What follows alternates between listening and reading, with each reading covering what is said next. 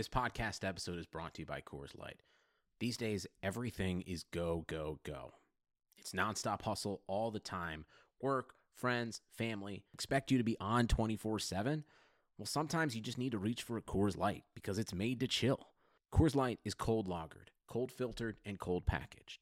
It's as crisp and refreshing as the Colorado Rockies. It is literally made to chill. Coors Light is the one I choose when I need to unwind. So when you want to hit reset, reach for the beer that's made to chill. Get Coors Light in the new look delivered straight to your door with Drizly or Instacart. Celebrate responsibly. Coors Brewing Company, Golden, Colorado. Support for this podcast comes from US Bank. When it's time for a new credit card, the best ones do way more than just buy stuff. And that's why US Bank offers credit cards that make every day more rewarding. Earn cash back, score points when you shop, dine out, travel, or binge watch, or get a low intro APR. US Bank credit cards were designed to fit your lifestyle. So make every day more rewarding and check out usbank.com slash credit card. US Bank credit cards are issued by US Bank National Association ND. Some restrictions may apply. Member FDIC.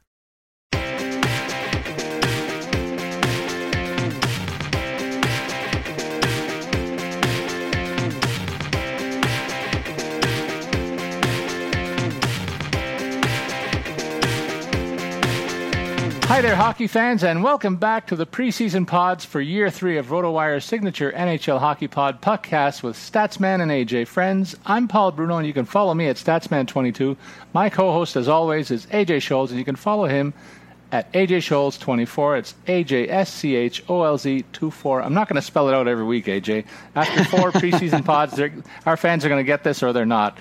Today we today we bring you the second of our four preseason divisional previews, and we will continue that trip around the NHL today with the, our look at the Central Division of the National Hockey League. But before we get into our second divisional preview, we have a significant trade to dissect, partner, and uh, I'm going to spell it out, but I want your feedback on this one. The Montreal Canadiens finally uh, ended the Max Pacioretty offseason saga by trading him to the Vegas Golden Knights in exchange for Thomas Tatar, who a former 2017 first-round pick Nick Suzuki, who had 100 points in junior last year, and a second-round choice in the upcoming 2019 NHL draft.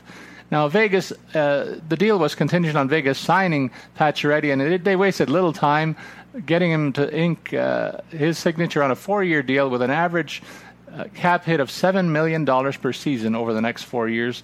What say you about this deal? Well, I, I, I think it's interesting. Um, the, f- the first thing, more most uh, kind of controversially, is that Pacioretty's agent claims uh, that the player didn't submit any sort of trade request. Well, the, the reports coming out of the team – uh, you know, the the team brass there is saying that he did. So uh, it's really interesting how that. I mean, somebody's clearly not telling the truth here. Either he did or he didn't. Um, and, and, it'd be, I. I mean, if I'm him, I probably would have too. Uh, so it's hard to blame him. I guess maybe they're trying to just avoid some ill will next time he has to go back to Montreal. But um, all, that aside, I think this is a good deal on both ends. Uh, the Golden Knights essentially are replacing James Neal with Max Pacioretty. Uh, he gets to find a, a, new home. Less pressure than playing in Montreal uh, because he's not going to be expected to be the face of the franchise or even uh, really the leading scorer with that team. Uh, Montreal gets Thomas Tatar. Nick Suzuki, I think, is going to be a phenomenal player for them. Uh, you know, he uh, can play center, he can play wing, as you mentioned, 100 points last year, and they pick up an extra draft choice. The the contract term, uh, the length of the deal is fine. The the salary is maybe a titch high, um, but it's not outrageous. Um, you know, he he becomes the second highest player uh, paid player on the team next year when that uh, extension kicks in, tied with Marc Andre Fleury there. So there are some questions about how they'll fit a couple of guys William Karlsson, uh, Alex Tuch uh, under the salary cap moving forward, but I think they should be fine. Uh, so overall, I think it's a win-win for everybody. I'm going to pan this deal a little more than you did, pal. I'm going to say Thomas Tatar is a is a 20 goal scorer in decline in, in, coming out of his situation last year. He split time between two teams, notching 20 goals for the sec- fourth year in a row. But I just think this guy's best years have already been played, and he's going to be a depth guy in Montreal Uh, the the draft pick uh, coming up next year, second rounder. Well, Vegas had a, a, number of second round picks, so they could afford to deal that one away. Suzuki could be a real interesting prospect as well, as you said. Pacioretty on the other side of it, I think this is a player in decline. AJ, uh, certainly he has feels will feel less pressure in Vegas, but I think last year he took a major step backwards. Maybe it was because of the stress of playing in Montreal under that circumstance. So I should probably throw him a mulligan, but I'm not inclined to do so for anybody that's related to the Montreal Canadiens. You know, so uh, I'll take a, a, bit, a, bit, of a harsher line. It could be a good deal for both teams, and uh, maybe your assessment's more uh, balanced than mine, just because I get emotional when I talk about the Canadiens and I hate them so much.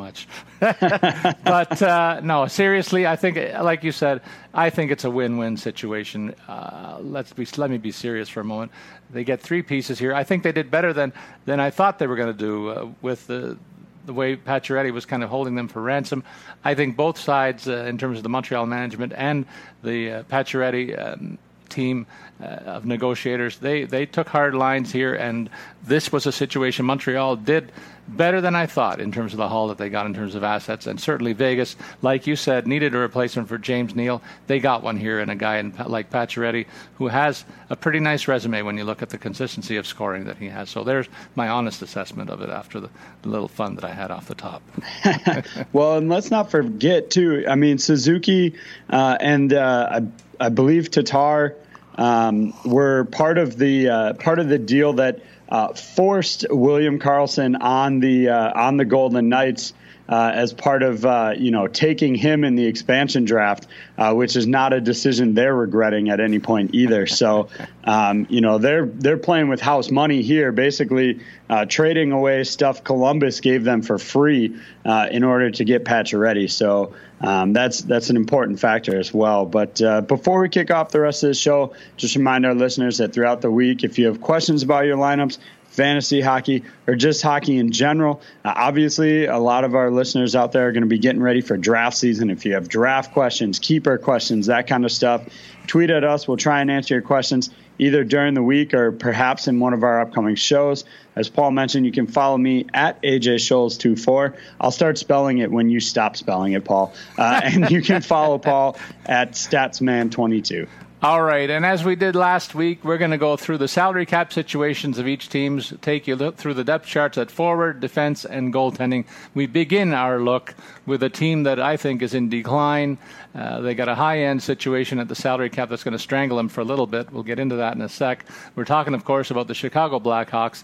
They have a cap situation that's kind of uh, skewed big time with the fact that Patrick Kane and Jonathan Toews are now into the portion of their contracts long term nature as they are for the next several years, where they each get a cap hit of $10.5 million. So collectively, eating up $21, $21 million of, uh, of the total cap. That's a very high percentage, and that leaves them with a whole host of forwards that are in the, the million dollar range. So uh, you and I might be eligible to join this team in a few years, AJ, the way this thing is made up. So they need the salary cap to rise to give them more flexibility. Uh, witness the fact that after the top five guys were down into the million dollar player, Chris Kunitz, who was brought in last year, he's a thir- over 35 years of age. Nick Schmaltz at 925, and down it goes. Uh, a whole host of guys are potential UFAs and RFAs on this list. Uh, maybe Schmaltz is the most significant RFA on the among this group, from my perspective, among the forwards. And you look at the defense. Similarly, a high-end situation with paying the likes of Brent Seabrook and Duncan Keith for years to come and uh, those guys are well into their 30s. So uh, I think the future is bleak in terms of the flexibility the Hawks will have. And in goal, it, it's very similar. They've got two go- guys over the 30-year uh, mark, including the recent addition of Cam Ward, who they signed for one season at three million dollars, behind Corey Crawford, who had his injury woes last year. He's got two years to go, including this season, at a six million dollar cap hit. So I think this is a very tough situation in terms of the cap circumstance with Chicago. I would like your rebuttal on that comment. Uh, well, you won't get any sort of rebuttal on that one. I mean, it's uh, it's pretty much as you described it. I mean, uh, they've got at least five guys playing uh, on entry, uh, entry level contracts uh, who are making less than a million dollars and are going to need to get paid next season. the the interesting one for me, I, I know Uh, the question marks about Corey Crawford, and, and they obviously could fit it this year, but three million for Cam Ward. Uh, they're not going to be paying paying him that next year. And as you pointed out, 21 million between Kane and Toews, They're paying their entire defense 22 million. So you're looking at the defense, Kane and Toews.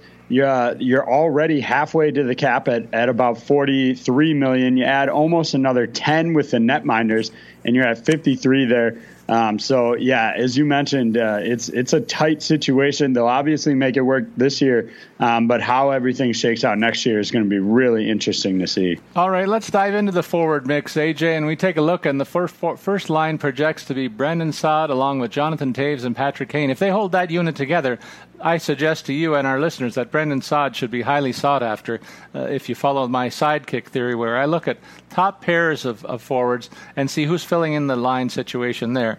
So he would be a real good pickup.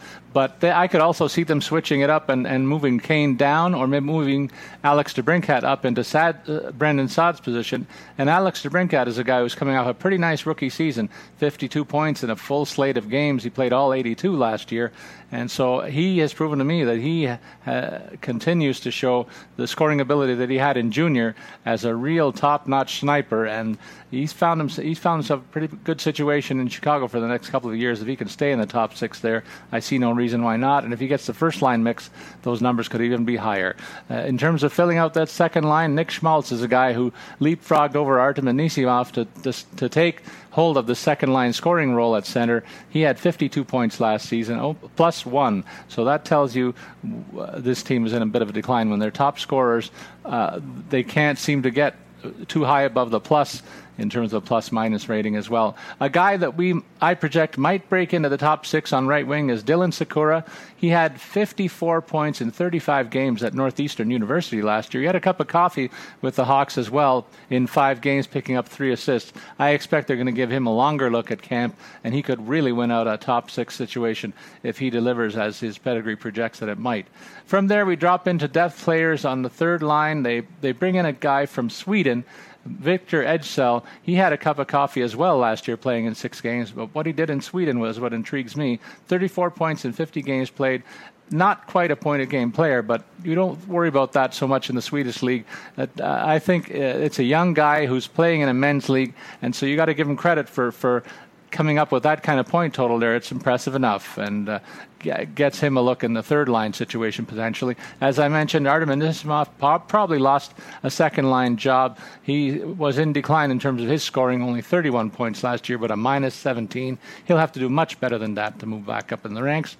And the third line finishes up with John Hayden, 47 games played, 13 points achieved. So that's typical of what you might expect from a fourth liner, and uh, he won't go anywhere higher than that unless he improves. In terms of depth players, a couple of guys of note that they brought in. Chris Kunitz from Tampa, a veteran who will challenge for uh, moving up into the maybe third line situation if Ejdsell doesn't work out. He's kind of insurance there. And Marcus Kruger from Carolina provides some center depth. Uh, he was in the Chicago system before, so they know a little bit about him. So that's my look at the uh, forward situation. AJ, what do you think? Yeah, I think you pretty much hit the nail on the head there. Um, I, I can see perhaps uh, Schmaltz and Anisimov flipping throughout the season. I think Ejdsell and DeBrincat, same thing. They'll kind of compete for that top six spot throughout the year. Um, one kind of prospect, younger guy that could make an impact uh, I see in this forward grouping is Matthew Highmore. Uh, he, you know, again, another guy that just got a brief stint uh, last year, but uh, had 43 points in 64 games uh, for Rockford last year. First professional season after being uh, in the Quebec Major Junior Hockey League.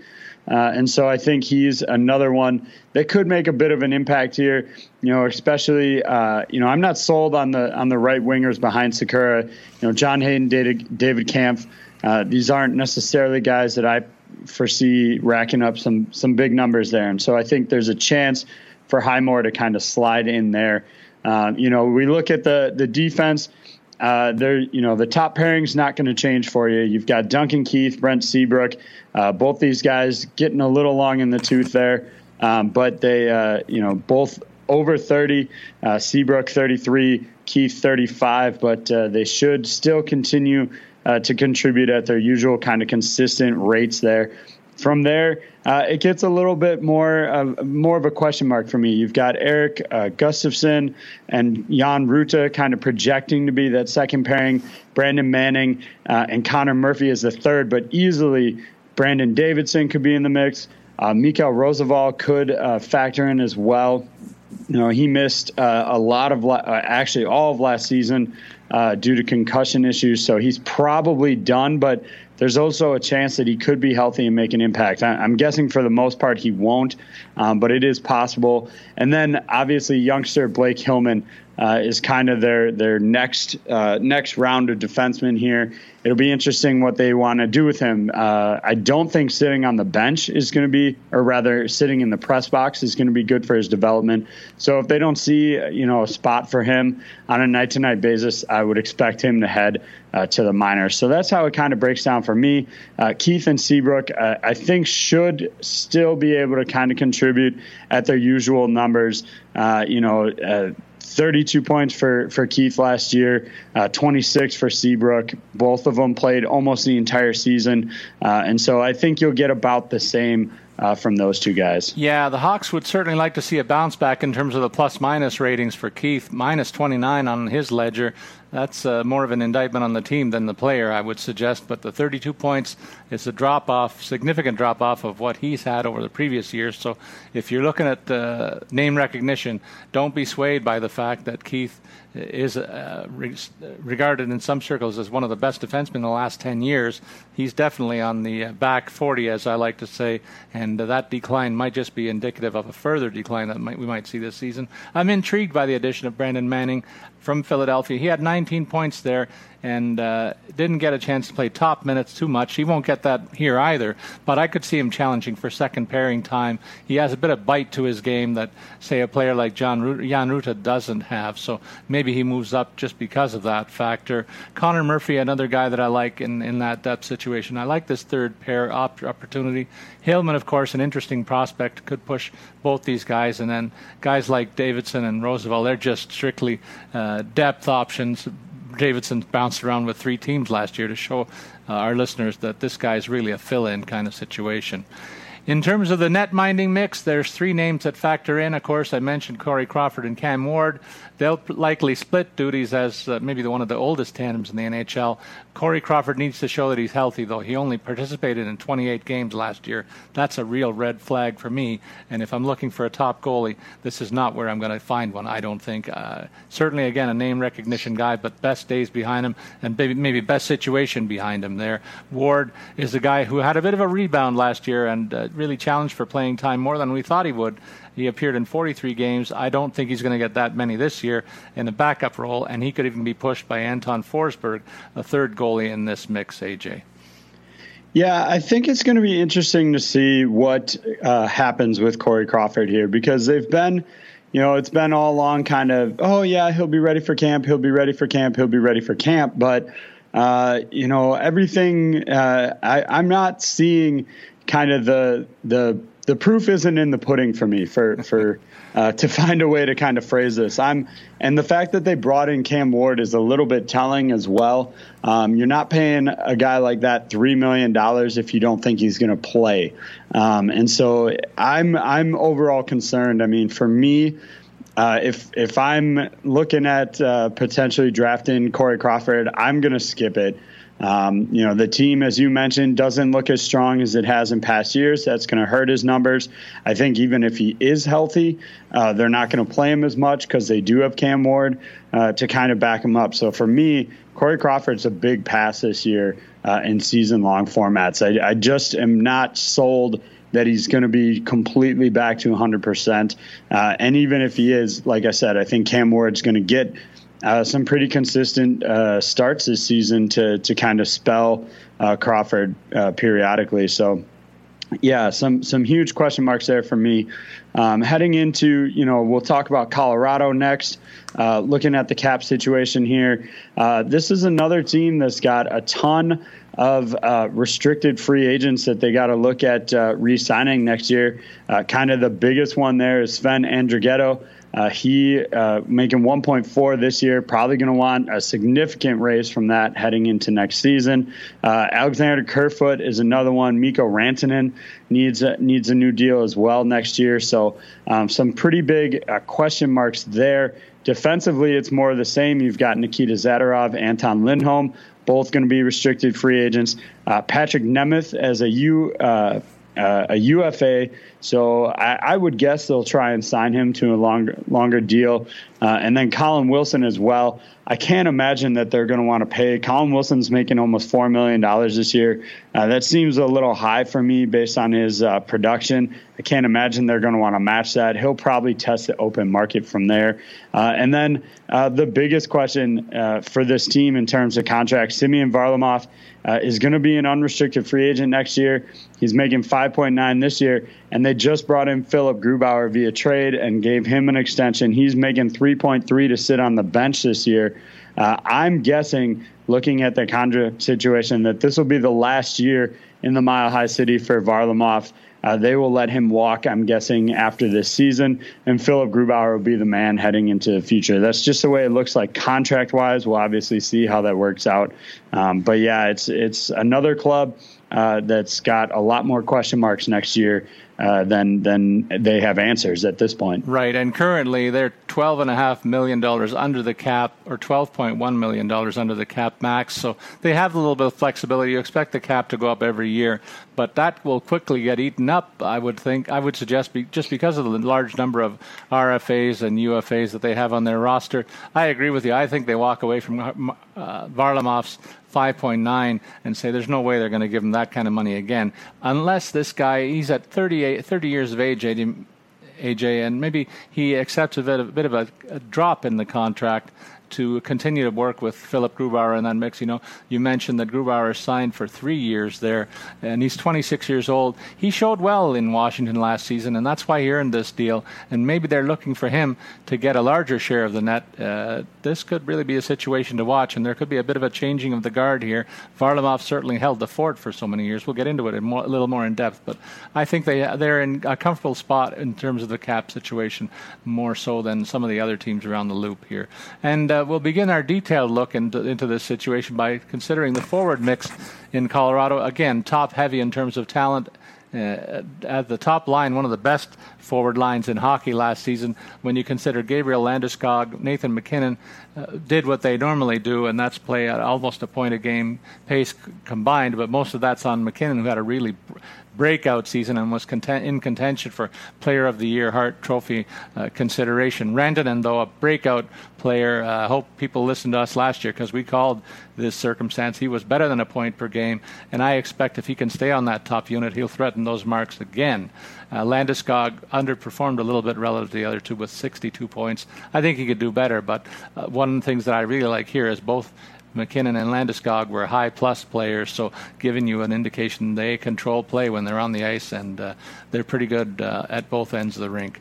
In terms of the depth, it falls off a little bit, but one of the guys that I have a little bit more faith in is Carl Soderberg holding down that second line at center. He'll do better than the 37 points that he scored last year, I think, uh, just because he's a veteran player who gets it and will face lesser checking than the top unit and uh, needs to get some help on that second line. You mentioned Andrighetto he's a guy who should do better than the 22 points that he scored last year and the minus 15. On the other flank, it's Matt Nieto at the moment, so they could certainly lo- use an upgrade on the wings. Maybe that comes in the form of the third liner, Tyson Jost, who was a high draft pick recently, AJ.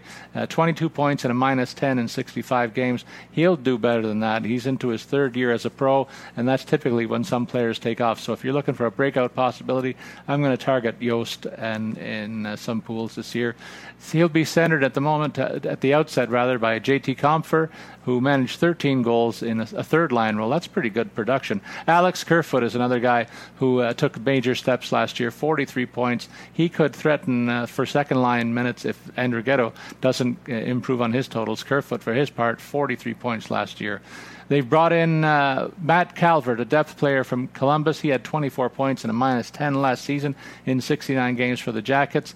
I think this guy is a guy who could threaten for higher minutes and a better role than what uh, is being projected at the moment. Then they have uh, the likes of AJ Greer, who had uh, 13 points in 35 games in the AHL. Colin Wilson, 18 points in 56 games as a fourth liner a guy that I waiting to see more of offensively is Dominic Toninato. He was in the Leafs farm system, only played 37 games last season and collected a paltry two points. He's better than that, and if they give him more regular ice time, more than the 10 minutes average that he got last year, I think he should easily uh, be a, an offensive factor better than he showed last season.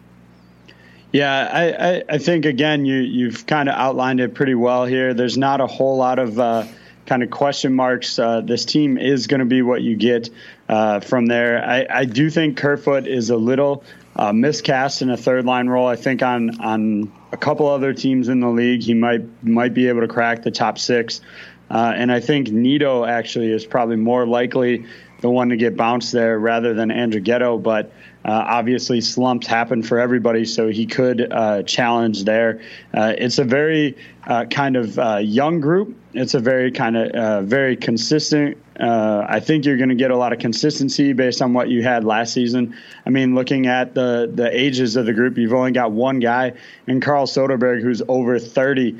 Um, but yeah, this group is going to start and end with that first line: Gabriel Landeskog, Nathan MacKinnon, and Mikko Rantanen. If those guys struggle at all, I think it's going to quickly sink this season for them. Uh, looking for you know a couple younger guys uh, or uh, other um, players that could factor in. Vladislav Kamenev uh, is a 22 year old, probably will spend the bulk of the season in the minors, but he could get a look there as well. Uh, he's spent a little bit of time. Uh, I believe he's gotten a couple call ups here or there uh, when he was with Nashville, but not a ton of experience, mostly uh, an AHL player. But I could see him uh, kind of topping their list of potential call ups when, when injuries pop up. You know, defensively, I really like this group. Uh, there's a lot of depth. There's going to be a lot of guys competing for spots, but I think the way it'll break down is Nikita Zadorov and Tyson Barrie making up uh, that top pairing. Uh, Barrie, 14 goals, 43 assists last year. This is a, a guy that will produce, um, and he's going to fly a little under the radar. I don't think you're going to see his name pop up alongside, you know, Erik Karlsson or uh, Dustin Byfuglien, even, you know, a couple of those guys, but. Uh, definitely someone you may want to target because I think he's going to be uh, kind of under uh, under the radar. Uh, on on that second pairing, Samu Girard, a player we talked about a ton last year. We're both very high on him. I, I think he'll have a, a, solid season this year. He'll play uh, pretty much every game this year, I would imagine. Uh, saw you know just five games with Nashville last season before the trade. Played 68 for Colorado, uh, so he's a player that'll have a, a big impact. Likely going to be Eric Johnson there as his uh, his defensive pairing. Uh, Johnson is dealing with kind of a knee injury from you know the end of last year, but everything seems to be projecting well for him to be healthy and ready to go. And then the the third pairing really, uh, I think Ian Cole's the obvious lock here uh, in this third pairing. You don't bring in a guy like that. Uh, without you know plans to use him. Obviously, uh, they signed him, paying him 4.2 mil uh, a year, so he'll definitely be on that third pairing. Who he's with, I think is probably going to be Patrick Nemeth. Uh, as long as his shoulder holds up. But from there, it could be, you know, Anton Lindholm could compete. Mark Alt uh, is another name. David Warsofsky, even Mark Barberio. So there's a, a handful of guys whose future is really going to be determined in camp here. Uh, but the other five uh, Cole, Johnson, Girard, Zadorov, and Barrie, I think, are all locks for kind of where they're at uh, and should provide some some decent numbers. For me, the like I said, Girard, we talked about him a ton last year. His offensive upside isn't huge, um, but he'll definitely give you some numbers. A solid kind of uh, mid range guy that you could look at picking up. You know what? I like the top end of this defense too. It's sometimes a situation eh, when you look at a guy like Barrie, he's paired with a defensive minded guy, but his partner is projected to be Zadorov He's guy. He's a guy who has underperformed and, and, not reached his offensive potential yet in the NHL. He did get 20 points last year in 77 games. If they keep this pair together, it could be electric, and Zadorov's point total should rise dramatically because they'll pass the puck between each other and set up plays together, rather than Tyson Barrie uh, ignore the fact that he's a competent, offensively skilled partner there. So keep an eye on Zadorov in that situation. Erik Johnson's a guy that's been underrated in terms of his offensive abilities formerly a very high draft pick too, and he's partnered with another guy who has pretty good skills on that second unit. So they, I think they can get a ton of offense from their defense here, and Johnson and Zadorov should not be overlooked in terms of filling out their, your depth component. I agree with you that Nemeth should be a guy that steps up here and partners with Cole, and and if he does, uh, that's a very competent top six. And then the wild card in all is Sergei Boikov. He was injured all of last season, but still is a highly regarded prospect here, and if he's healthy, he'll challenge for a position position, and who knows, maybe even threaten for top four minutes. I, I could see him doing that well just based on the pedigree that he had in his early part of his career. In terms of the net net minding mix, AJ, it's uh, we mentioned Varlamov and Grubauer. We covered I covered it off with a lot of commentary and uh, preamble here, so I won't add much more other than to say that Varlamov has been the guy that's held the fort playing 51 games last year and uh, kind of dealing with injury woes. He'll be challenged uh, to uh, top that mark because Grubauer wasn't brought in here to sit on the bench and pick splinters out of his butt. He's going to play quite a bit and, and see if he's worth a long, longer look. So this is a goaltending situation that I, I could see almost being very even, in my opinion. In terms of depth, they have the guy uh, Spencer Martin had a cup of coffee with them in the past, but he has uh, done well in San Antonio in the AHL with 34 appearances last season and decent numbers down there. Adam Werner is a prospect from Sweden who comes along with, with great numbers as well. Also had a cup of coffee in San Antonio. So the goaltending depth is certainly there, whether Varlamov goes or stays. Yeah, and I, I, think I kind of indicated off the top. I, I do think Varlamov will see the bulk of the starts, um, but he'll be on a short lease if he struggles at all. Uh, I think they'll switch to, to Grubauer here, uh, and then after this season, he'll be looking for a new home. So, uh, like you said, we kind of covered it off the top, uh, but for me, Varlamov's the guy out the gates, but uh, they'll be quick with the hook uh, if he struggles at all.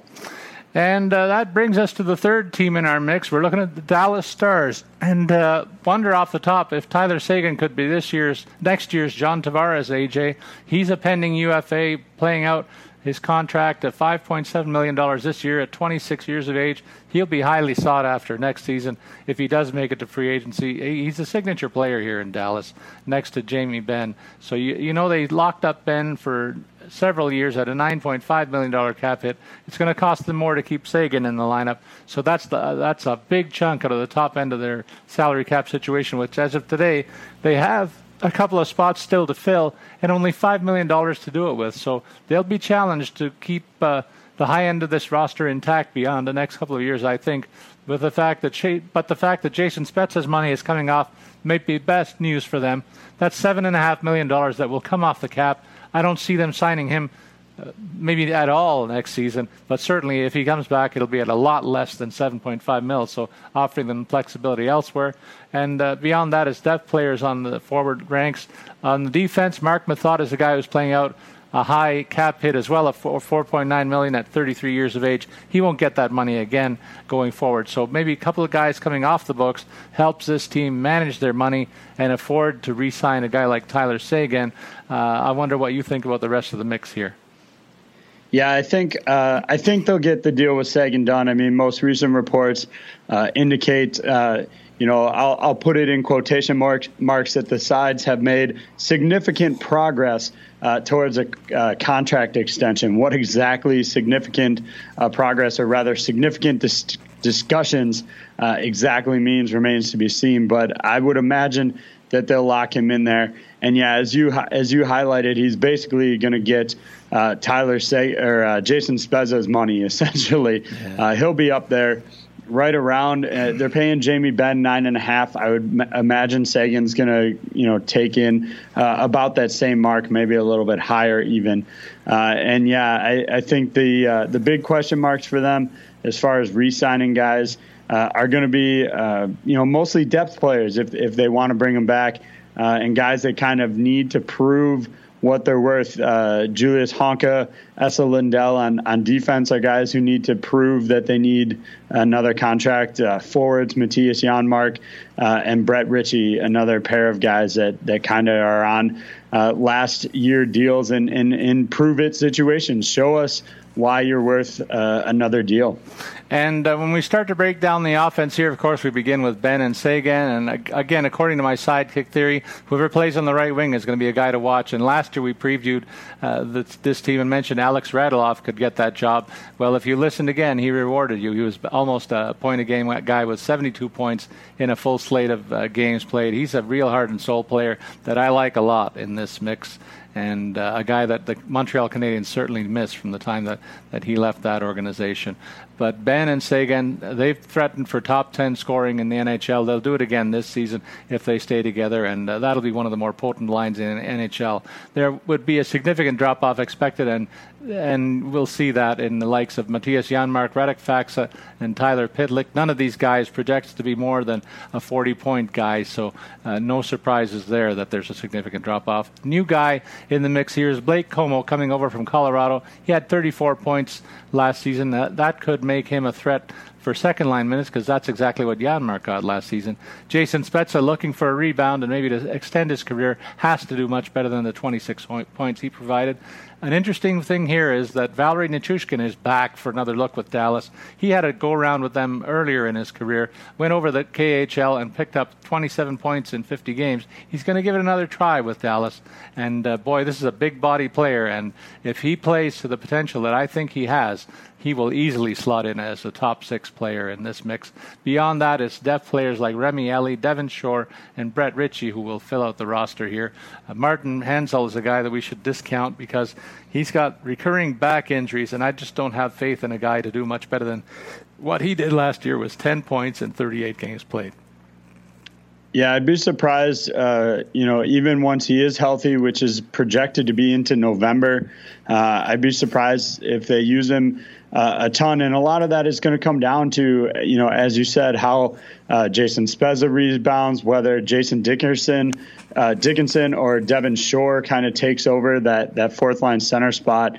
Um, and if, if Valer, uh, Valeri Nichushkin is on uh, the third line for opening night, I'll be shocked. Uh, Tyler Pitlick is not going to last uh, in that top six role. I, I think uh, after camp, I think uh, Nichushkin will take that over. I mean, you look at his numbers. The last time he was in the NHL, uh, hit, uh, you know, in 20, 2013, played 79 games, 34 points, uh, was kind of unused in 2014, and then 2015, another 79 games played and 29 points, and he's only gotten better uh, with the time spent in the KHL. So I, I will be shocked uh, if he's not in a top six role uh, come opening night. So yeah, a couple couple move, moving parts here, and I expect you'll you'll see those those changes coming pretty quick.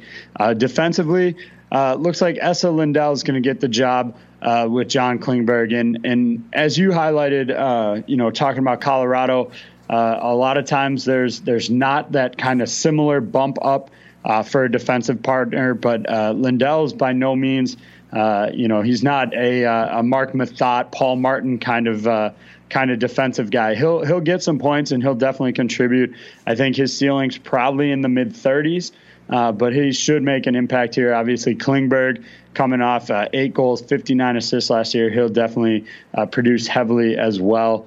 and so that's kind of the top pairing. From there, you've got Methot, who is not going to add much offensively. Uh, it's just not his game. He's a shutdown guy. Stephen Johns projects to be the the pairing with him. Although they could switch that up, you know, they could move Methot up and, and Lindell down to kind of give them two sets of lines with like an offensive guy and a defensive guy. Because uh, Stephen Johns is is not exactly a, a powerhouse offensively either. And then I think you're looking at a third pairing, Miro Heiskanen, who's probably going to come over um, should come over and, and stay. Uh, he's 19 year old defenseman, been playing in his uh, you know his his homeland there, um, but he should make make the transition uh, to the NHL. I think Roman Polak figures to be the other guy. Now, uh, the wild card here for me is Julius Honka. he will definitely challenge Heiskanen. Uh, Dillon he- Heatherington, I think, is the odd man out. I don't expect him to stick around much, um, but it could. It is still fluid. Again, I think those other five are set. Who pairs up with Polak? I think is the biggest question mark. Yeah, I like the addition of Polak as a third line guy. He'll insulate whoever is on the third line and third pairing here and protect a guy like Heiskanen, who come over, comes over from Finland with a lot of offensive skills. And what I like about the top four defensemen that we named is each of them has a pretty solid plus rating here. So when they're playing five on five, this is a pretty formidable team defensively, uh, more more than I would have expected until we dove into the numbers here. And uh, Roman Polak only helps that situation because this guy can play uh, tough as nails, and he's really good in the shorthanded situation too. So it affords them the flexibility to leave some of their top end guys off that penalty kill unit, where other teams do use a lot of their top players to defend against a penalty penalty kill uh, situation. Polak's the guy who will take a lot of those minutes up. Honka, I think, is a guy also to watch out in this mix for. If Heiskanen doesn't work out, maybe he flips over to left defense and, and picks up the slack there. So they have some flexibility. They certainly have enough depth here, uh, barring a whole slew of injuries.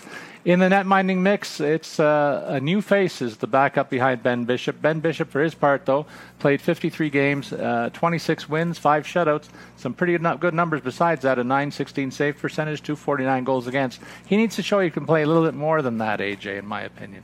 53 games is not what you want from your top end goalie. You want him closer to that 60 mark, and I could see them giving him a shot provided he's healthy. He's had those concerns in the past, but needs to rebound. But they did pick up some good insurance, I think, in terms of bringing in Anton Khudobin from the Bruins. He appeared in 31 games last season, so a well used uh, backup who was one of the best in the league when you consider that he recorded 16 wins for the Bees, 913 save percentage, 256 is the goals, the goals against.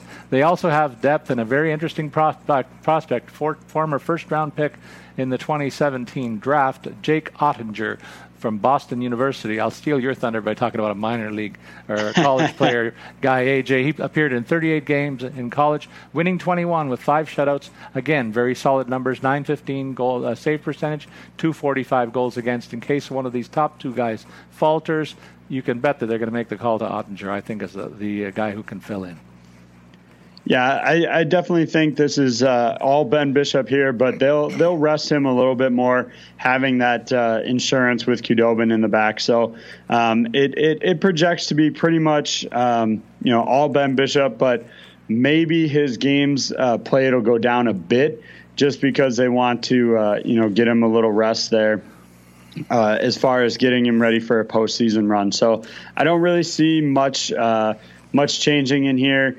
Uh, I really don't. I'm going to disagree. I don't think they'll really end up going uh, to Oettinger and, and kind of diving into the, the well there. I think you're going to see uh, all Ben Bishop, Anton Khudobin. I think more likely than not, they'll pull up an AHL guy uh, and let Oettinger just kind of take the year to develop. So a um, little bit of a different take as far as depth goes, but overall, uh, you're getting what you're seeing there as far as uh, you know the the start breaks down.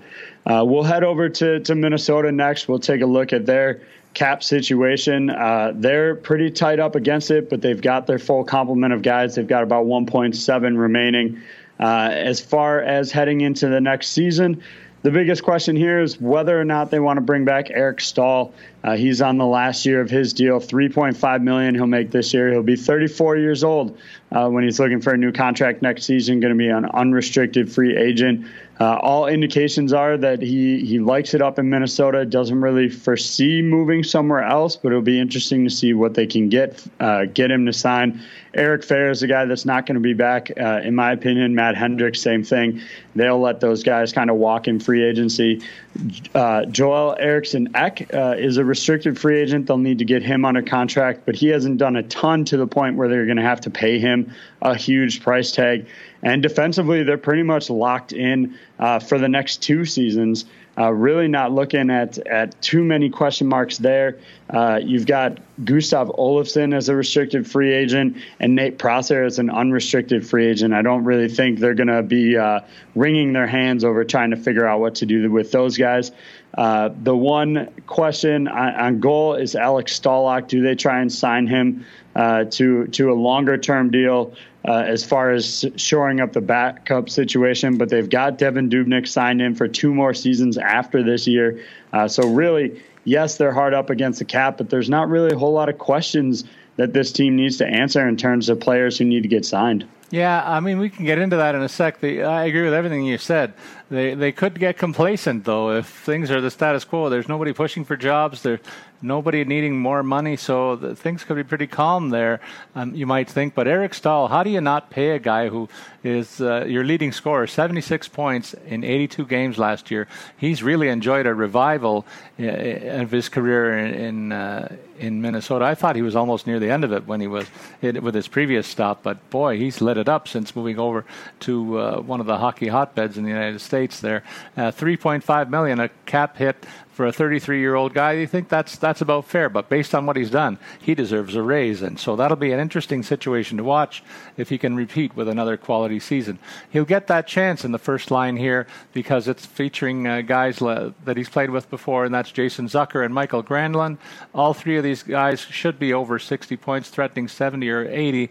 In fact, something Staal could do and drag these guys up uh, higher than the 60s that they scored last season as well, if all goes perfectly. But uh, beyond that, Zach Parise is a guy who I'm looking for a bounce back campaign from if he could stay healthy, AJ. That's the big thing with Parise, who was formerly the signature player here, but he only played 42 games last season, compiling 24 points. If you double that, that's a basically a 50 point season if he plays the whole year. I expect more from that if he's healthy with his skill level. A guy who's underrated here is Mikko Koivu, who is probably a very good second line center on most NHL teams. A really good face-off guy too. He will reach about the 50-point mark. He was just shy of that last year after playing the whole complement of games. Charlie Coyle's totals dipped from the previous season, playing only 66 games and compiling 37 points. He's well off uh, career norms that he's ach- achieved before then. The guy that I really want to see uh, break out at some point is Nino Niederreiter. This guy might be the, the most skilled player on this roster offensively, only compiling 32 points in 63 games. He'll tease you with some great stretches, but then he'll go missing, MIA. We we went weeks without talking about this guy, waiting for him to perform because he went into some of those slumps, and, and I need to see more consistency from him based on the uh, on the history that he had as a junior and a young prospect more was expected than the 32 points he delivered last year. You mentioned Eriksson Ek. I agree with you. This is a guy who hasn't shown much as well. He was a recent high draft pick, uh, only 16 points last season challenging him to do more as well from that plateau, but tough for him to get more minutes when you consider the top two centers here. Kyle Rau fin- figures to finish off that third line, uh, a guy who only played three games last season. He'll be challenged, though, by the likes of Marcus Foligno, who I think adds a lot of toughness here and could be a real nice addition if he can find his way into the top three lines. And then uh, Jordan Greenway, a guy who uh, also excelled at the college level with Boston University, basically being a point per game player, may threaten for playing time. They brought in J.T. Brown, another guy who can play a bit of a game with sandpaper, uh, a lot of sandpaper to it. Uh, he's not a big scorer, but a real good guy to have around in terms of the depth part of the game. Yeah, I, there really isn't just, you know, there's not a lot to really be excited about with this club.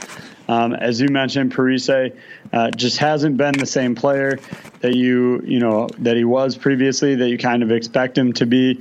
Uh, if he's healthy, you know, that should improve. Charlie Coyle is a guy that started the season on the top line for them and then quickly saw himself get bounced uh, and dropped out of that. I'd be surprised if he finishes the season in the top six. He may not even make it out of training camp in the top six. Although who replaces him is a is not there's not really an answer to that. And you know, Niederreiter maybe. Um, I, I, think the brightest spot for this team uh, is Jordan Greenway. I, am excited to see what he can do.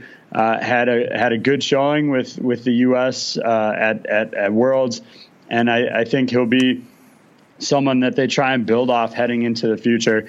Uh, and and I do want to make one additional comment uh, about the cap situation. You mentioned uh, how do you not pay a guy uh, in Eric Staal for for what he did last season? I'm not in the business of paying guys what they did last year. Uh, you got to pay guys. Again. He's got to do it again. Oh, see, I, I, don't, I don't necessarily see it. Uh, I mean, he'll probably lead the team in scoring, but that's because everybody else, I think, is going to be so bad. uh, so I, I just don't see, you know, uh, him continuing to produce at, at such a level, you know, it'll be 34 next year, as I said, and and so I just don't think they probably will. You're probably right. They probably will pay him uh, based on what he's done in the past, but I think that's bad business. You need to pay what you think a guy's going to do in the future. Um, but you are probably right. They probably will give him that deal, and then they'll regret it down the road. um, defensively, uh, you've got uh, two great uh, first sets of guys here. Ryan Suter and Matthew Dumba is going to be the leading uh, pairing here. Both these guys can score. Um, you know, uh, Suter is dealing with a, an ankle injury, but played uh, in in the Stars and Stripes showdown at the end of August. Here appears to be healthy and ready to go. both guys had 50 plus point campaigns. Both guys, I think, can do it again and they're going to lead uh, kind of this group. But there's not a huge drop off when you look at Jared Spurgeon. Uh, his partner, probably Jonas Brodin. Uh, that might be your only kind of question mark drop off here. But I think, uh, regardless of who plays with Spurgeon, uh, you'll you'll see a, a, good two sets of pairs. Uh, everything for me gets muddled after that. It, it probably looks like Nick Seeler and Greg Pateryn coming over from Dallas as that third pairing. But you could easily put Ryan Murphy, even Carson Soucy, Nate Prosser, uh, Gustav Olofsson's a guy that could compete for time. Uh, so I think this third group is just full of question marks. Uh, how, what they look on opening night, I don't think is what you'll see on the last game of the season. I think you'll see a rotation going through with these guys. I think you'll see demotions, call ups, guys getting time. Uh, generally speaking, there's there's 82 games to be played, uh, and most of these guys will see a bit of that. It'll be broken up uh, throughout the season. So I like the first two pairings. I think they're solid. Brodin Brodin even could lose time alongside Spurgeon and, and get knocked down as well. Um, so really, it's those first three are locks. Everything else is up in the air, in my opinion. I agree with you. This is a defense that has a very different look uh, than it did a couple of years ago. Ryan Suter and Matt Dumba will carry the mail uh, as uh, they have for years. Maybe the best thing they ought to consider is splitting these guys up a little bit and uh, that might help the mix. But uh, beyond that, it's a drop off to Jared Spurgeon, who is a solid second pairing guy. But Brodin is a guy who uh, had a big plus minus and will be challenged to do much more than the 21 points. He's not much of a scoring threat from the blue line, and so that's a bit of a concern in the second pairing if you want to nitpick a little bit, because they do have three pretty good scorers in Spurgeon, Dumba, and Suter. Uh, but uh, beyond that, it's depth guys. Uh, Nick Seeler, a guy who did well in the AHL last season, but didn't do much with 22 games in the NHL level. Greg Pateryn, a guy that comes over from Dallas, it could be a depth uh, guy, but not not a scoring threat. Matt Bartkowski might be the guy with the most upside from the depth point of view here. He has NHL experience playing with Boston and Calgary. Only a cup of coffee with Calgary last season, but because he spent most of his time either injured or in the minors beyond that. So he needs to do something to revive his career. He's more skilled offensively than what he's showing in the last uh, season or two. We look at the goaltending mix, the familiar name of Devan Dubnyk, uh, one of the workhorses in the NHL. You can pencil him in as a lock to play at least as much as he did last season with 60 games played, 35 wins and five shutouts. Boy, any, that's a high-end goalie when you look at the, the wins and the shutouts he compiled. And the save percentage and, and goals against are pretty good too at 918 and 252 for one guy who's really found his groove since uh, playing with Minnesota, uh, a real key part of this team. Alex Stalock, a pretty quality backup uh, guy guy, you don't lose too much when you can throw in a guy with a 9-10 save percentage and, a, and goals against under three in the backup role. And even in reserve, they got Andrew Hammond. He's a couple of years removed from being the Hamburglar in in Ottawa, but uh, a guy with some NHL experience as your number three guy in reserve is pretty good depth situation there as well. I agree that that Dubnyk's a lock for for 60 plus games. Uh, he's hit that total each of the last three seasons. What I don't think he's going to hit this year is the 30 win mark, and it has nothing to do with his performance. I just think the team around him is simply not good enough uh, to get him there. I think you'll see his his numbers steadily. Uh, his wins will drop off a little bit. His goals against and save percentage will probably creep up. The only thing that might keep his save percentage down is the sheer number of shots that I think he's going to see.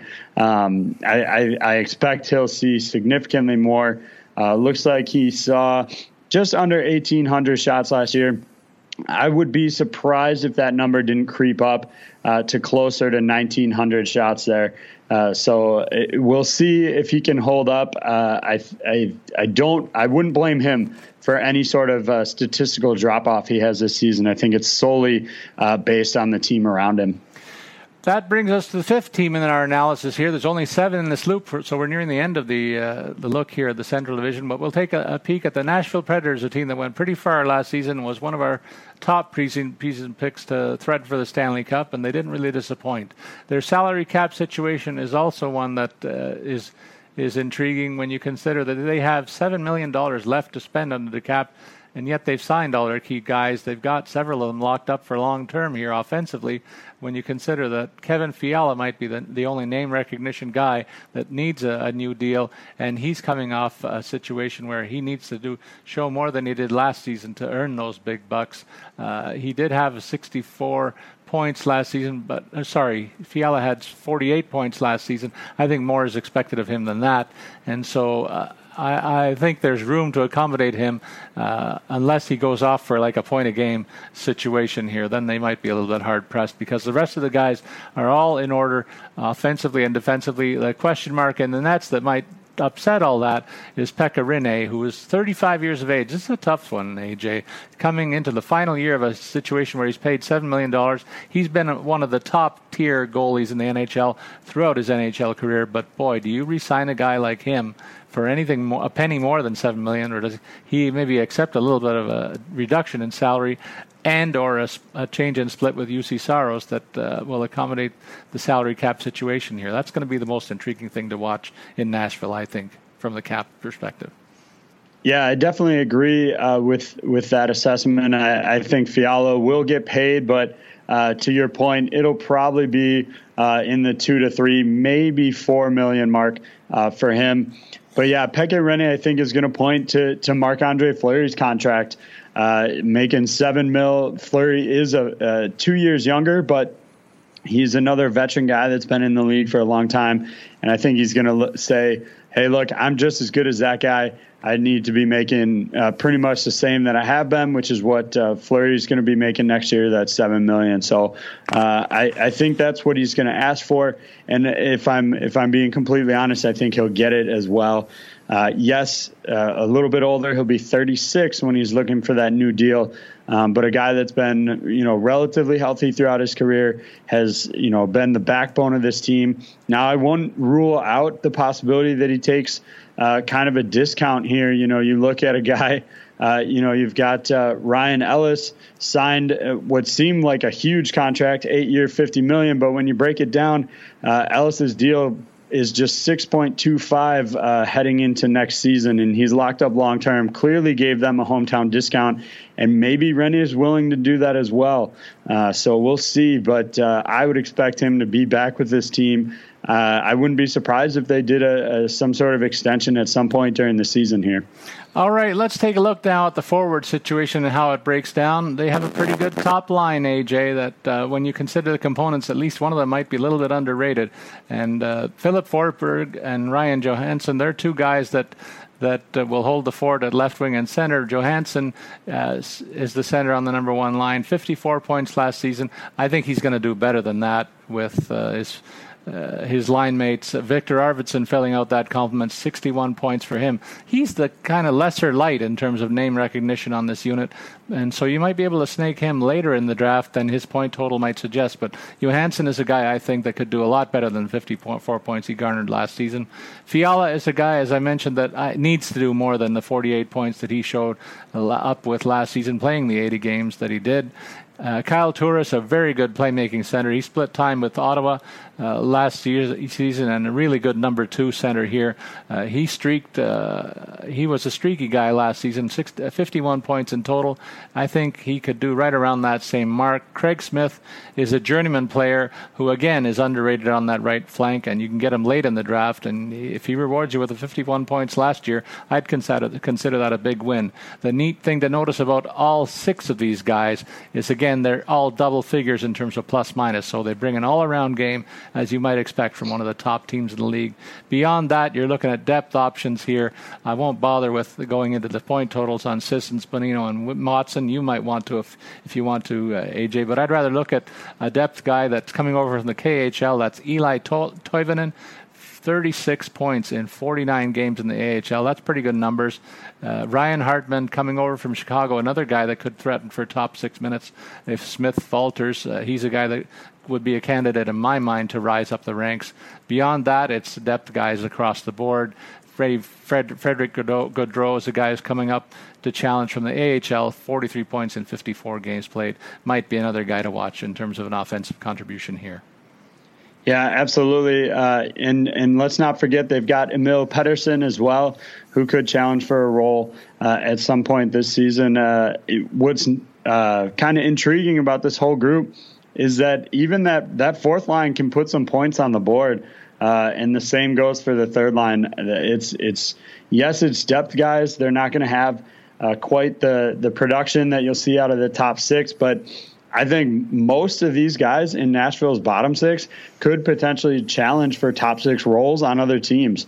Uh, and and maybe you know maybe not completely break into it, but at least push guys to get better and challenge for those spots. So uh, this is a really deep forward group, and it, it means this is going to be a really hard team to pair up against. Uh, when you can put out uh, Toivonen and Jarnkrok and Hartman to potentially produce against you know other lines that's that's a lot for other teams to handle, uh, and I think it bodes well for their season. Uh, defensively, uh, this team somehow figures out how to get you know even better. Uh, you've got Roman Josi, Ryan Ellis as that top pairing, Mattias Ekholm and PK Subban uh, as the second group, and then they bring over Dan uh, who's you know a, a solid twenty point guy as a third pairing. Yes, he's you know getting up there. He's 35 years old. He'll pair with Yannick Weber, but potentially Matt Irwin could uh, flip with Weber as well. Uh, and they've even got Anthony Bitetto hanging in the wings as uh, as another option here. Uh, somehow this defense managed to get better, and I definitely think that is the case. Alexi Emelin uh, is out. Dan Hamhuis is in as a replacement and an upgrade. To be perfectly honest with you, this is a decor that's pretty much unmatched in the league. I don't see anybody else putting up uh, this kind of group. And and like I said, it's it's going to be a hard team to compete with pretty much across the board. Yeah, I think any of the top four, all four of the top four defensemen should be drafted in deep uh, pools uh, before it gets too late. Hamhuis more of a defensive specialist. That's the kind of guy you want in a third line role. I'll mention one more name, and that's Philip Pirokta from the Czech league. He comes over to challenge for a depth position, and if they find something here, it just gets even better. So maybe some flexibility to deal one of these defensemen comes along if Pirokta comes along and, and shows that he could be a top four guy, can you imagine the flexibility that would allow them to deal a guy like a Mattias Ekholm for, for some strength offensively elsewhere? So uh, something to watch out for in terms of the depth situation of the, a very good Nashville defensive core that might be the best in the league. In terms of the goalie mix, we spent some time talking about Pekka Rinne getting a little bit up there in terms of the birth certificate, but boy, every year seems to knock it out of the park with stats like 42 wins and eight shutouts. 231 goals against average and a 927 save percentage. He should threaten all those marks again behind such a deep team. Juuse Saros, a very good uh, backup goalie who has very good numbers on his own, of his own. The save percentage right there with Pekka Rinne, two one thousandths below at 925, and then a goals against average just to tick higher at 245. So that just shows you they've got some quality there in the backup role. And even in the AHL, Troy Grosenick, who's had a couple of looks at the NHL level, is a guy that, that they have in reserve if one of these two guys gets hurt, Grosenick will get the call. Yeah, and I I don't want to get too much into you know preseason predictions. Uh, you know, it's a dangerous game to play, um, but don't be surprised if Rinne picks up the Vezina Trophy at the end of the season again. Uh, the team around him is fantastic. The defense in front of him will do everything it can to help him. The guy's coming off a career year with a, a career high .927 save percentage last season. Uh, I'm sorry, actually, that's the second highest of his career. Uh, his first full season in Nashville, he was a .93, but uh, pretty much career numbers there. And I, I figure he'll be right back there again. Uh, I would expect maybe a little less games played. Uh, they, they, you know, Juuse Saros proved to be very capable at filling in, uh, but for the most part, should be right around the 60 games played mark. maybe closer to 55 just to prepare him for the postseason. But uh, yeah, this this is a, a player that uh, just seems to get better with age uh, and is showing no signs of slowing down. Heading into our next team, we'll talk about the St. Louis Blues. Uh, for all the uh, you know lack of question marks with Nashville, we have a ton of question marks here with St. Louis. Uh, they're hard up against the cap, but they'll have all their players for this season. The question is what they do following that. You've got Patrick Maroon, who's making just 1.75 mil this year. He'll be an unrestricted free agent. They'll probably want to lock him into another deal. I think the biggest question mark is what do you do with Robbie Fabbri? This is a guy that's missed a ton of time in the last two years. He's a restricted free agent he's obviously going to want to get uh, paid a little bit here, but he hasn't played enough really uh, to to showcase that. So we'll see if he can stay healthy this year, what he can do. Um, but you've also got Dmitrij Jaskin, Nikita Soshnikov, Ivan Barbashev, all guys that are looking for new deals. Uh, a handful of others. Uh, and then it gets even more questions uh, defensively. You've got Joel Edmundson, who's going to be a restricted free agent. Uh, Jay Bouwmeester, do you bring him back at 35 years of age? He's making 5.5 this year. Uh, probably going to want to make similar money next season. You also have Carl Gunnarsson and Robert uh, Bortuzzo uh, looking for new deals next season. They still have Jordan Schmaltz, who hasn't signed yet uh, as a restricted free agent this season. Uh, you know, looking at the math, I'm just not sure how they can really fit him in here um, but obviously, they're going to keep trying. And then Vince Dunn uh, is saving them a ton of money by not making a, a lot on his uh, entry level deal. So uh, there are so many question marks for this group. The you know goaltending wise, Allen's locked up for another two years. They've got Chad Johnson in for this season as the backup he's not going to cost them too much if they want to re-sign next season. But a lot, a lot of question marks for this club. Yeah, I, I don't think they did themselves any big favor either by signing a guy like Tyler Bozak for three years at five million each. That's a lot of money to pay for a guy who could be your third line center here. And uh, kind of puts the screws to the rest of their depth. Can you imagine if guys like Barbashev, Sundqvist, and Fabbri all have good seasons next year? They're going to all need significant bumps in salary I don't see how they retain then a guy like a Jay Bouwmeester on the blue line when others others need to be paid, and Bouwmeester's getting up there in age. So really, uh, a lot of balls in the air here uh, to try and keep everything in order from the cap, salary cap. You might see a lot of changeover on this roster going forward. Let's take a look at the depth offensively, though. A healthy Jaden Schwartz, he missed 20 games last year. A healthy guy like that should threaten a point a game mark. He was at 59 points in 62 games last year. Brayden Schenn holding down the top center role uh, a steal of a deal that they got out of Philadelphia to get bring him over to St. Louis to lock up that first role. And Vladimir Tarasenko, simply one of the best most skilled players in the NHL, somehow only achieved 66 points last year. He's a guy that I would expect would score more than that uh, in another full campaign with uh, things going better than they did last season. I like the addition of Patrick Maroon, Maroon a lot. He gave this club a hometown discount, and he's played top line minutes before uh, in other circumstances and scored well. I think you can pencil him in, in for what he did last year, something in the order of 43 to 40 to 50 points. Uh, Ryan O'Reilly, the big name acquisition at center, who gives him a great one-two punch in the middle of the ice.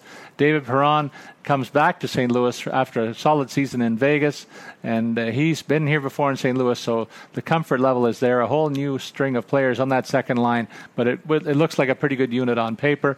As I mentioned, Tyler Bozak sl- slots into the third line center situation, maybe the most expensive third line center in the National Hockey League, but a great one, two, three punch that may be only equaled by the likes of the team that he's left behind here in Toronto, which we'll talk about in a couple of weeks. Beyond that, it's Robbie Fabbri on one wing if he's healthy he will rebound with some good point totals there, but a real question mark around that situation until he does hit the ice. So keep an eye on what he does in the preseason. We will for sure. And Alex Steen, the wily veteran, his point production is dwindling a little bit. The plus minus also took a bit of a hit with a minus 11. So maybe we're seeing a bit of a downturn in Steen that uh, should see his point total drop from what he got last year in terms of 46 total points.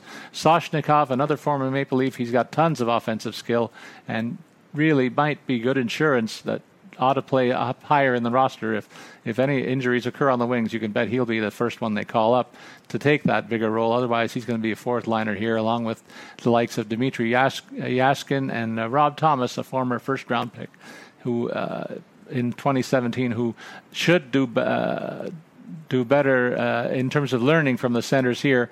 Uh, that's a good place for him to be. Uh, don't expect him to get a lot of ice time, but uh, he should be uh, well along the learning curve playing behind the likes that he will share the pivot spot in St. Louis with. Yeah, I love the I love the depth on this team uh, as far as you know who's going to challenge for spots. Uh, Robert Thomas, Ivan Barbashev, even Oscar Sundqvist, uh, all going to be in the factor you know in uh, factor in here. I think throughout the season. You've got a, a second line, as you mentioned, uh, that's all new.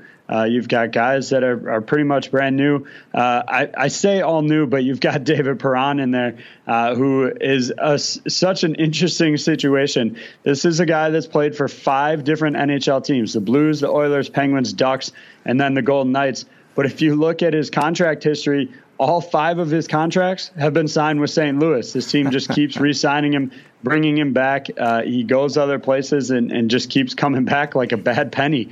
Um, but uh, you know, I think he'll he'll do well for them uh, as he has in the past. Uh, but I think overall, this is a team that's gotten a lot better, a lot stronger. Uh, as I mentioned off the top, Robbie Fabbri is the biggest question mark. If this guy is healthy, I think uh, 50 points is not out of the question. 20 goals for sure. Um, but the health has been his biggest downfall, and, and we'll see what ha- what happens heading into this season. Defensively, you're looking at a pretty consistent core. Uh, for all the added pieces on offense, uh, they haven't changed much on defense. You've got Joel Edmundson and Alex Pietrangelo uh, set to make that top pairing. Pietrangelo will be your key point guy on this team, and he's really he has been in that role uh, ever since Shattenkirk left and has filled admirably. Uh, Vince Dunn, the youngster, figures to be the second pairing with Colton Parayko both these guys can be in the 20 to 30 mark, uh, I think, but neither one's going to blow the doors off for you. And then that last group will be probably Jay Bouwmeester, Carl Gunnarsson. These are guys more likely to be in the 10, you know, 10 point max kind of range. You do have Robert Bortuzzo. As I mentioned, Jordan Schmaltz still hasn't signed. He's a restricted free agent uh, this year um, and still doesn't have a deal, which could open the door uh, for a guy like Tyler Wotherspoon to to look for for a spot here on the team. Uh, and we'll see how that all shakes out. Yeah, I like this defense, AJ. Alex Pietrangelo, one of the better defensemen in hockey. Colton Parayko, also very underrated, I think as a potential top scoring blue liner. That's a pretty good look on the right side. It's the left side that leaves you a little bit wanting. They got a good start out of Vince Dunn uh, in stretches early in the season last year, but his play really tailed off in the second half. They'll need more out of him than the 24 points. Uh, that he gave them uh, to help the offense from the back end. Joel Edmundson, a bit of a placeholder on the defense, uh, defensive heart and soul guy who will anchor that side uh, and let Pietrangelo do more of his forays on the offense. Jay Bouwmeester, a top-notch defensive shutdown defenseman, but they're paying him an awful lot of money. We touched on that. Only seven points offensively out of him. He should uh, be getting more than that. He handles the puck a lot, and it was just one of those anomalies last season. Carl Gunnarsson, former Maple Leaf, I like what I, uh, I see out of this guy. Plus 15, that's pretty good numbers for a third pairing defenseman. Depth guys also have pretty good plus ratings in, top, in terms of Robert Bortuzzo, a plus 11. And uh, Tyler Wotherspoon in the AHL, uh, a good insurance piece. Should any of these guys go down, uh, they've got a lot of depth here, and he might get a look later in the season. In terms of the goalie mix here, it's a familiar face, Jake Allen, who has really emerged as a uh, one again one of the top 10 goalies in hockey i would suggest uh, behind a pretty deep team he will uh, be expected to press uh, uh, hard against the 30 win plateau. He got 27 last year. I could see his uh, shutouts and save percentage rising dramatically as well as the goaltend goals against going down a little bit there. Uh, I like the addition of Chad Johnson as the backup here. He played as many as 30, appeared in 36 games last season, so a wealth of experience in the backup role here and good insurance in case Jake Allen does go down. Ville Husso uh, toiled very well in uh, the American Hockey League, and Jordan Binnington, a guy I have a lot of time for since he's been a visitor to my home in the past and a friend of my kids. Uh, I really hope that this kid gets a look. He re-signed in St. Louis, and uh, but there's a lot of depth ahead of him, and uh, I'd just like on a personal level to see him get a get a look at look see in the NHL just for a cup of coffee even. Yeah, I, I actually really like, um, from what I've seen in his AHL game, uh, I really like Jordan Binnington. I think he was a great uh, kind of add to to the organization here. Um, I I do think uh, the Johnson move allows the team to kind of decide uh, what the future holds. I think you'll see Husso and Binnington uh, split time uh, in the minors this season. They'll compete basically for potentially the backup job next year. Uh, I would expect uh, both those guys are heading into restricted free agency after this season, and the contract uh, will do the talking. Whichever one kind of gets the better deal, I think will be the guy that replaces Chad Johnson as the backup, and that'll give them a chance to to kind of showcase what they have. I don't expect either one to really ever be uh, the starter here in St. Louis. I think that's a job that belongs to Jake Allen. He's under contract for another three, uh, two years after this season, so he'll be, uh, you know, 30 uh, once his contract is up. They'll re-sign him, I, I would imagine, to to another kind of long-term deal. So really, uh, that AHL battle this year will determine who's the backup next season, and that'll give that guy a leg up on finding a new starting job uh, in the future. But neither one of these guys, unfortunately, is going to play for the Blues. But that's not a bad problem to have for the organization. All right, and uh, let's take a look and uh, the, Winnipeg Jets, the final team in our look in this division, and maybe the best team, at least from my perspective. The salary cap circumstance, it's a very good one when you look at the fact that they're ten million dollars under the cap. They have a couple of more pieces to sign, uh, in terms of the depth part of their roster. They've got 20, 21 professional contracts. The only unsigned key player that I think is missing from this mix right now, though, is Josh Morrissey. Beyond that, they'll be looking to fill in from their complement in the minors and uh, recent drafts. So, uh, pretty good depth circumstance, pretty good situation in terms of the salary cap, at least at the moment. But uh, looming on the horizon is the fact that they've got to pay Patrick Laine and Kyle Connor. That's going to change things dramatically next season, particularly with Laine threatening to be one of the top scorers in hockey, at least in terms of goal scoring. Then on the blue line, they have, again, looming beyond this season, issues with the likes of Jake Trouba and Tyler Myers, two guys among their top four that need to get paid. Beyond that, it's depth guys like uh, Ben Chiarot and jo- Joe Morrow, and then say it with me, my partner, Laurent Brossoit. a nice French Canadian name for you there to throw in the backup goaltending mix.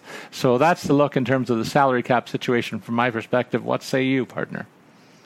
Yeah, I, th- I think you're you're pretty much uh, right on there. Patrick Laine uh, is going to get going to get a huge deal. I think I would imagine you're probably looking in the eight to ten range for him, uh, especially as the cap continues to creep up. Kyle Connor is probably going to be more in the five to six range, so that's going to eat up a lot of money very quickly here. Um, but for the most part, their kind of big pieces are locked in long term. Uh, Wheeler, Ehlers, Scheifele, and uh, Bryan Little are all locked in through the 2023 uh, 24 season at best. Same with Connor Hellebuyck. So most of the big pieces are, are paid for already. Uh, and so not not too much to concern themselves. They're going to need all 10 million of that space uh, next season, though. All right, let's break down that forward compliment. Mark Scheifele is a guy who got 60 points in 60 games. Those people who are looking at the top scorers from last season won't see him mix, in the mix, but if you count on the fact that he will play a full schedule, he should easily get up there around the 80 point mark, perhaps more, given that he's playing with Blake Wheeler, who has, is coming off a career season and uh, is one of the best leaders in hockey, I would suggest as well. Rounding out that compliment, the aforementioned Kyle Connor, he he uh, registered 57 points. I think he could do better just by the fact that playing with Mar- a healthy Mark Scheifele should improve his scoring totals, and that means he may show up the, at the pay window with a with a big bag, uh, just like Patrick Laine, perhaps maybe a little bit less money uh, going his way. But Laine will anchor a second scoring unit there par- paired with Bryan Little and Nikolai Ehlers, who is uh, buddy. They want to play together, and they're they're happy to do so, even if it's a second line mix. And Laine, for his part, could be on the verge of a 50 goal season if if all goes well for him. But he's a guy who has not been a big assist guy, only 26 helpers last season. So don't overestimate him because I think he is more uh, a trigger man than a setup guy. And in the second line role, he won't get the scoring point totals that if he if unless he goes back to a first line role in the opposite wing. So the challenge there and a bit of a uh, uh, question mark or an an add-on comment to Patrick Laine's profile. Nikolai Ehlers, a very underrated given that he plays in the shadows of his famous buddy, but he's a guy who threatens 60 points year in, year out. Bryan Little is a guy who's a placeholder at second line. I'd like to see a better guy there. He topped out at 43 points last season. You'd like to see a little bit more out of the second line center in that mix. In the third line, there's no uh, option to threaten him, though, with Adam Lowry projected to be the third line center, 21 points in 45 games. And then it uh, gets a little dicey on the wing there on the right side with Jake, Jack Roslovic and Brandon Tanev, neither of whom reached the 20 point mark. On the left side, it's Matthew at 39 points. That's pretty good. He got some power play time as well. So they're really strong on the left flank. Marco Dano is a guy that they picked out of Montreal a couple of seasons ago, and only three points in 21 games. They need more from him. Uh, in terms of depth players, two guys to watch are two guys that excelled at the AHL level, and that's Brendan Lemieux. Yes, he's Claude's son, and Nicholas Petan, a formerly high uh, draft pick, who was a point a game guy in the American Hockey League, and he played well for the Canadian juniors uh, a couple of seasons ago. Well, if you're looking for a potential replacement uh, at the center position, I've got a name for you, and that's Mason Appleton. Uh, last season, AHL All Rookie team, first All Star team, most assists by a rookie all time, 44 points, most uh, 44 assists most uh, points by a rookie with 66 and the AHL Rookie of the Year award. This is a guy that is not long for the minors and will probably get called up. Uh, I would guess he will earn his first call up at some point this season, maybe not on opening day, but this is a guy that is not uh, going to take too long to adjust. Uh, you mentioned uh, some struggles with Jack uh, Roslovic last year. I think this is a guy that will make a bigger impact this season and should compete uh, for uh, for you know should be a lock for the lineup. Shouldn't have to worry about getting bounced uh, at all. Obviously, uh, he's behind a stacked right side in Blake Wheeler and Patrick Laine, so I don't see him going uh, anywhere above third line. But it's not because of a lack of talent. That is for sure. Uh, defensively, we mentioned Josh Morrissey uh, still looking for that deal, but he should be kind of their top guy alongside Jacob Trouba. And then uh, the second slot here is a little bit of a question mark. Uh, I think it'll be Dmitry Kulikov, but he missed a ton of time with a back injury last year. Underwent uh, surgery uh, in the uh, in the off season here. Supposed to be ready for camp, um, but I'm not totally sold. And he's slotted in against Dustin Byfuglien. Uh, from there, you've got Ben Chiarot, Tyler Myers as a projected three, but I think uh, youngster Sami Niku will compete for a spot, should earn a job uh, for the the uh, opening night roster. Uh, he'll probably send, you know, he could see some time in the minors, maybe bounce up and down uh, if he struggles. But overall, this is another player who is an outstanding rookie in the AHL last season, and I think will uh, strongly compete in camp for a regular spot in the lineup. Yeah, I, I know this is a pretty strong looking defense, and I wonder how how many names be back next season. But I love the fact that you called Sami Niku as a guy to keep an eye on. He had a good year in the AHL with 54 points in 76 games. Shows you that he has quite the offensive game, and that's what they got from the likes of Byfuglien, Myers, and Trouba as well. But those guys are all on the right side. If Niku can play on the left side, that's a pretty good uh, complement to what they got on the right uh, flank. Because the guys on the left side, uh, none of them topped 30 points, AJ, and so that's a bit of a minor concern. They're all plus players because this is a very strong team, though, and uh, that shouldn't be overlooked when you're considering adding some of these players. They won't hurt you because they're on such a good team. And uh, speaking of that, they may have the best goalie in hockey in terms of best trophy possibilities. I'm going to put Connor, Connor Hellebuyck's name at the head of the list. 44 wins last season. He should threaten that this season. He also had six shutouts. 924 is the save percentage and 2.36, a very low goals against. He could threaten all those numbers because I'm calling it right now. I think this team is going to be the team to beat in this division. I mentioned Laurent Brossoit, a competent backup. He played in Edmonton last season and also had a good time in the minors uh, with 15 wins and 29 starts there. Eric Comrie brings a veteran component. He also played uh, a couple of cups of coffee in the NHL earlier in his career, but also had a good time in the AHL last season. So it's not bad depth behind Hellebuyck, but they can ill afford to lose maybe the best goalie in hockey right now. Absolutely agree. It's it is all Connor Hellebuyck. Uh, he took over last season. There was some question whether or not Steve Mason would take that job. I never really expected Mason to compete for that. I thought it was Hellebuyck all the way. Uh, made it through his his prove it season and got paid in the off season and is uh, handsomely rewarded as he should be. I think Brossoit is a great addition to the club. Uh, although, as you mentioned, having Eric Comrie in the wings is not a bad uh, situation to find yourself in. AJ, we're going to have a FanDuel component in the show when the regular season starts. We haven't got a lot to talk about there yet in the hockey side, but the NFL has taken off, and uh, boy, it's uh, intri- intriguing storylines over the league with a number of rookies making the grade there. How's your team, your favorite team, look this season? Uh, well, the the Packers uh, had a little bit of a, a injury scare there, but uh, uh Rodgers came back and uh, and led us to, to victory over the rival Bears, which is never a bad thing to happen. um, as far as FanDuel goes, uh, yes, the NFL is back. I've actually really been enjoying a little bit of college football uh, action on FanDuel as well. Used uh, the optimizer to some success last uh, last Saturday. Cashed in a couple of lineups. Uh, not not playing for the big bucks there, but uh, you know every dollar helps. So, but it's it's been good. the the college football optimizer has done me well. also trying some some soccer contests as well. So there's plenty to do over on FanDuel until the NHL season starts. Well, and let's wind up the show with a couple of things here. We want to plug next week's show, AJ, before I go much further.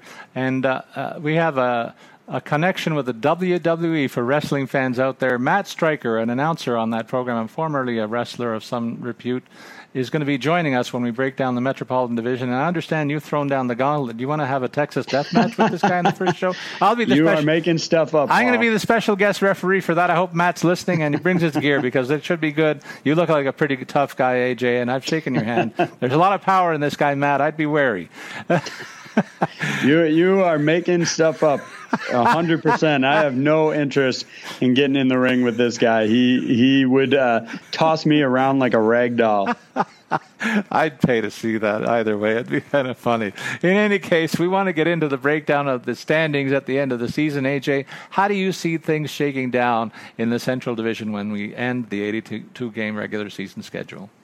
Well, I originally had Winnipeg winning this, uh, winning the division, but the more I think about it, I, I just can't see Nashville getting dethroned. Um, it's going to be a close race between these two clubs, um, but Nashville just has a little bit more uh, scoring depth, a little bit more of uh, a short up defense. Uh, and so uh, the goaltenders are, are both phenomenal. Uh, it'll be close. Uh, it could easily flip, but I'm going to go Nashville, Winnipeg as the one two.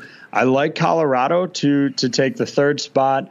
Uh, I know there's some questions with Varlamov and the health, but the rest of that team looks really good. Although, again, I could flip that with St. Louis, uh, who's a solid team, has solid net minding. The defense is a question mark for St. Louis for me. And so, um, yeah, Nashville, Winnipeg, Colorado, St. Louis. I think Chicago uh, will drop off and, and land in the five spot. I think Dallas has just too uh, many question marks there for this team to really compete in this division. And I think Minnesota is going to be the bottom here.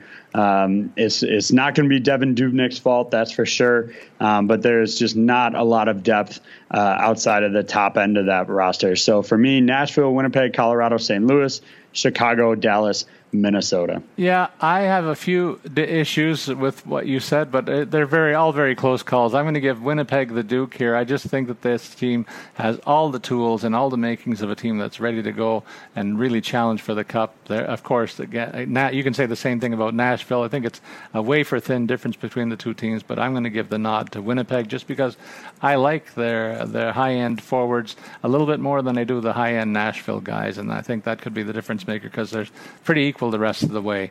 Uh, St. Louis Blues, I think, get the nod for me. I like their depth at center, although they paid for it, like I mentioned earlier with the Bozak signing. The Colorado fourth place team, they had a real good uh, uptick last season. I think they threatened for a playoff spot in a wild card and I could easily see them jumping into the third spot if St. Louis falters. Minnesota and uh, Chicago and Dallas rounded out for me. I just think that there's too many concerns with each of these teams to threaten for a playoff spot, so they'll be on the outside looking in. So that wraps up this uh, second week. AJ, you got any final comments before we go away and prepare for next week? No, I just uh, you know it's it's exciting to be back to being so close. Uh, got a little bit of taste this last week with uh, a lot of the prospect tournaments going on. Uh, we'll have preseason hockey kicking off uh, in a couple days here, so should be uh, right around the corner. And, uh, you know, I'll just throw a plug. RotoWire will be there uh, with all your late breaking news, goalie confirmations. As always, uh, have to check back there, whether you're season long or DFS. You're going to need to check that goalie grid and get make sure your guy is going on a night to night basis. All right. Great plug there. And that wraps it up for this week's episode of Puckcast with Statsman and AJ. Remember to send your comments or questions on Twitter. Please follow me at Paul Bruno at Statsman22, and you can follow AJ at AJ Scholz24. That's AJ S C H O L Z 24.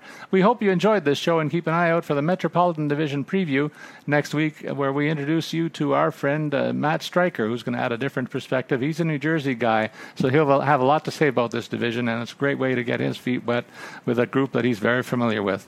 As always, we invite you to listen in to get our tips to stay ahead of the new the competition in your fantasy hockey offseason planning. So long, everybody.